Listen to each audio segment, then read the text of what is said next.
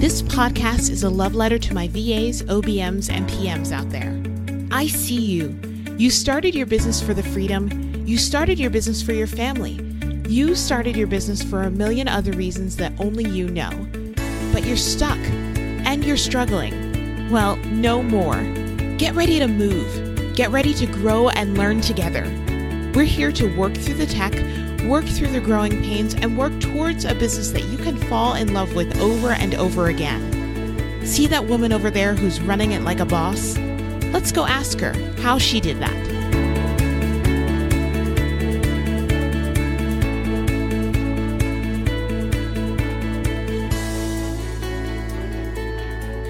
Hello, my friend. How are you? What is new? Okay, I want to play a little word association game with you. When I say the word sales, what comes to mind? If you said sleazy or scary, well, we're going to change that today. Nikki Rausch is joining us on the podcast today, and I just love her easy, breezy, never sleazy approach to sales. Nikki is the CEO of Sales Maven and has the unique ability to transform the misunderstood process of selling.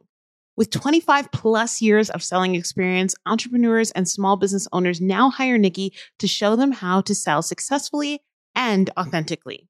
Nikki has written three books, all available on Amazon, and she has a podcast called Sales Maven, which you can find on your favorite podcast platform.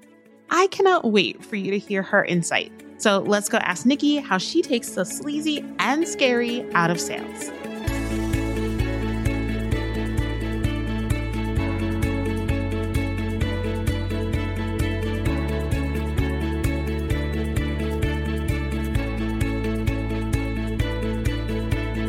Hey, Nikki, I am so glad you're on the podcast. How are you?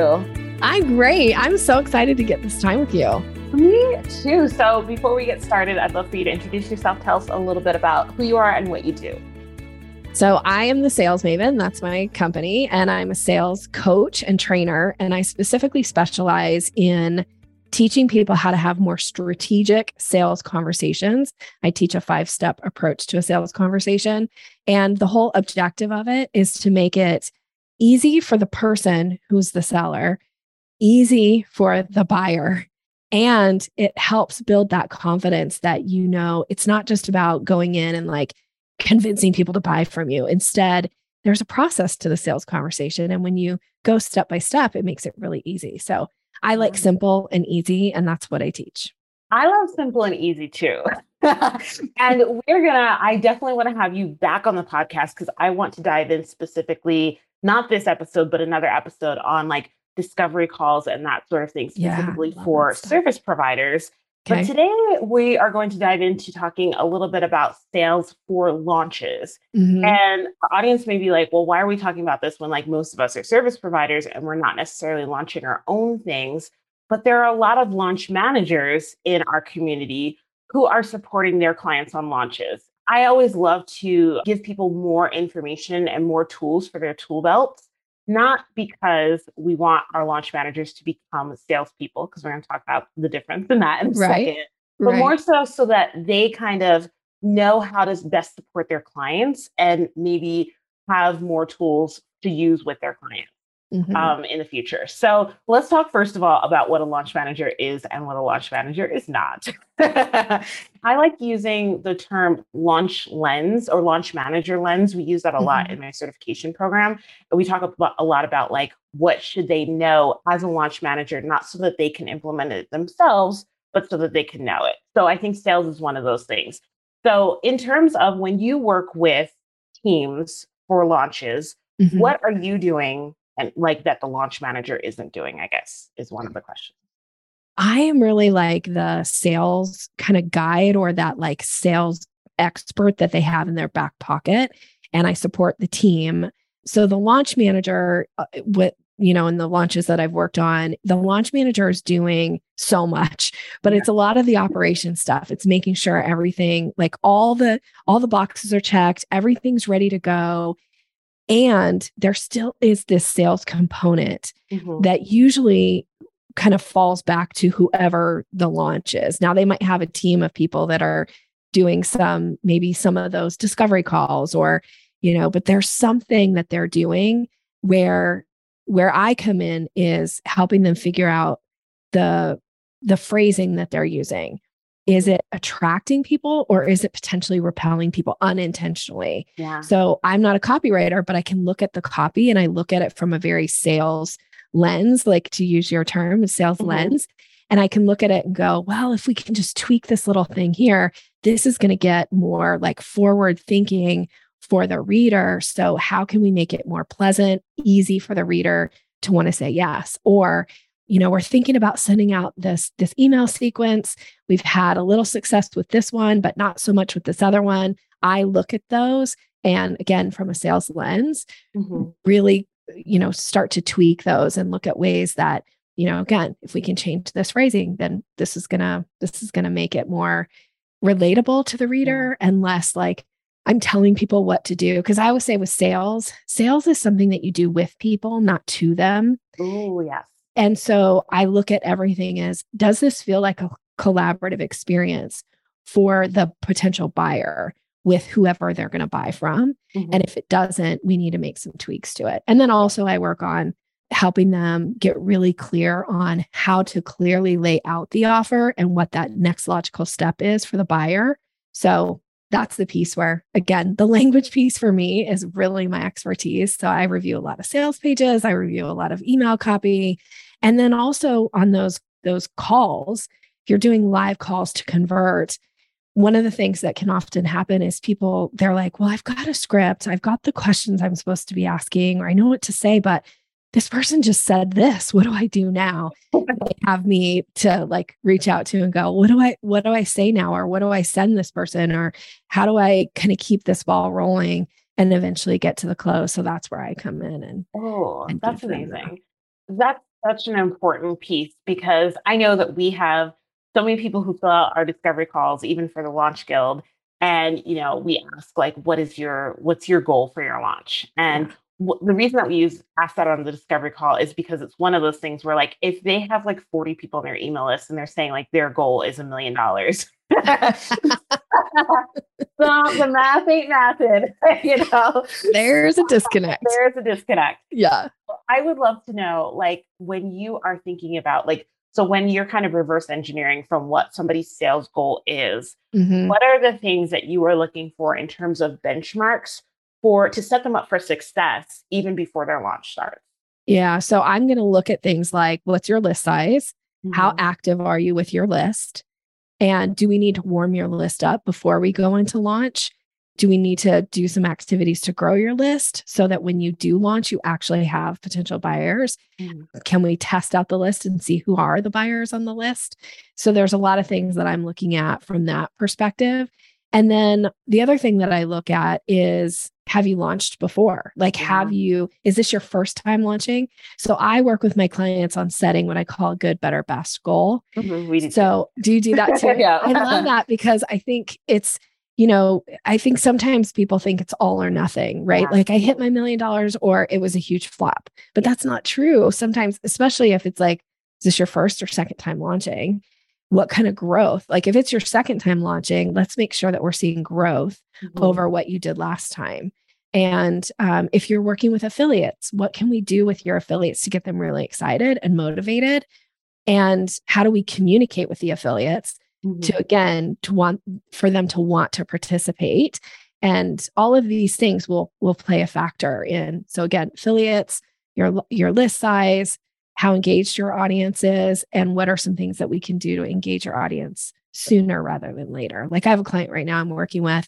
Her launch isn't until February, but we're starting now. Yeah. And you know, we're recording this. I don't know when you're going to air it, but we're recording this in October. And we started actually last month with this idea of like, we got to warm up her list a little bit Mhm. and get them ready so that when everything starts to drop about the like big launch, which is going to happen in January and the close is going to be in February, her audience is going to be so ready for it. Yeah, I love that. I love that. And I think that people think about like selling as in the three days of the launch or the 5 Mhm. days of the launch, but so much of that happens beforehand. And I know that we talk a, a lot to our clients about that. And I, I've told several people on discovery calls, like, you need to wait because your audience is not ready, your email list is not ready. Like, wait and have a much better experience rather than like feeling like you failed when really you haven't failed you just haven't set yourself up for success yeah yeah and and back to your point like do they really have realistic expectations because mm-hmm. you can have these huge pie in the sky goals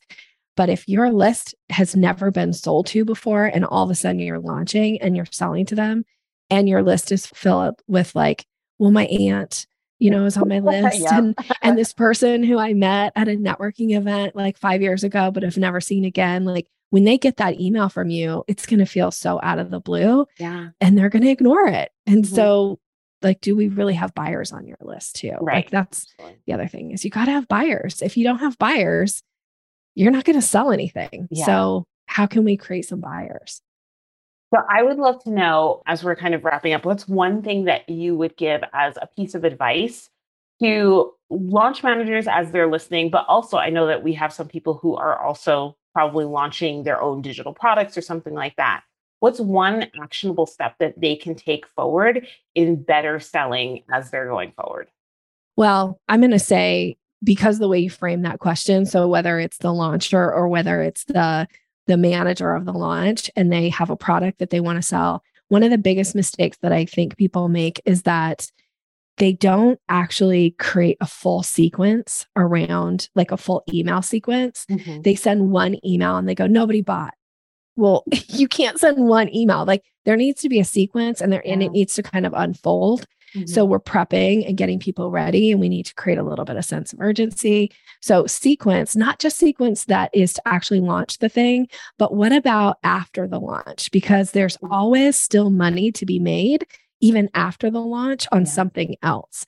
So if they didn't buy this, what else are we going to sell them later? Mm-hmm. So I will say sequences to me is my answer. I love that answer. I love that answer every once in a while we have clients that are like, I like you just said, I want to send one email. And we're like, what if they are like out of the country that day? I missed that one email. Like it it's so funny. So funny. It's so yeah. funny. We have to like try to convince them. But yes. So I appreciate that answer. I think this is a great conversation because launch managers, as you're listening, once again, you are not responsible for sales. We preach this all the time in the legendary launch manager certification that launch managers are, like you said, responsible for, you know, managing the client, the team, the project in an operational, you know, place, but not not in a sales place. But the more tools you have in your tool belt, once again, the more you can support your clients in pushing them and moving them towards the direction of what they need, whether it's like somebody like you, Nikki, or whether it's you know hiring somebody else for sales or something like that it just makes more sense to make sure that you're you have the team that you need fully and really in order for a launch to be successful all of these components are mm-hmm. super critical yeah. you have to have a launch manager you have to have somebody who can manage all of this because usually the the coach or the person that's like the like the not the figurehead but really the person that's going to end up delivering whatever is being sold mm-hmm. there that's not their expertise so you get to have your expertise but sales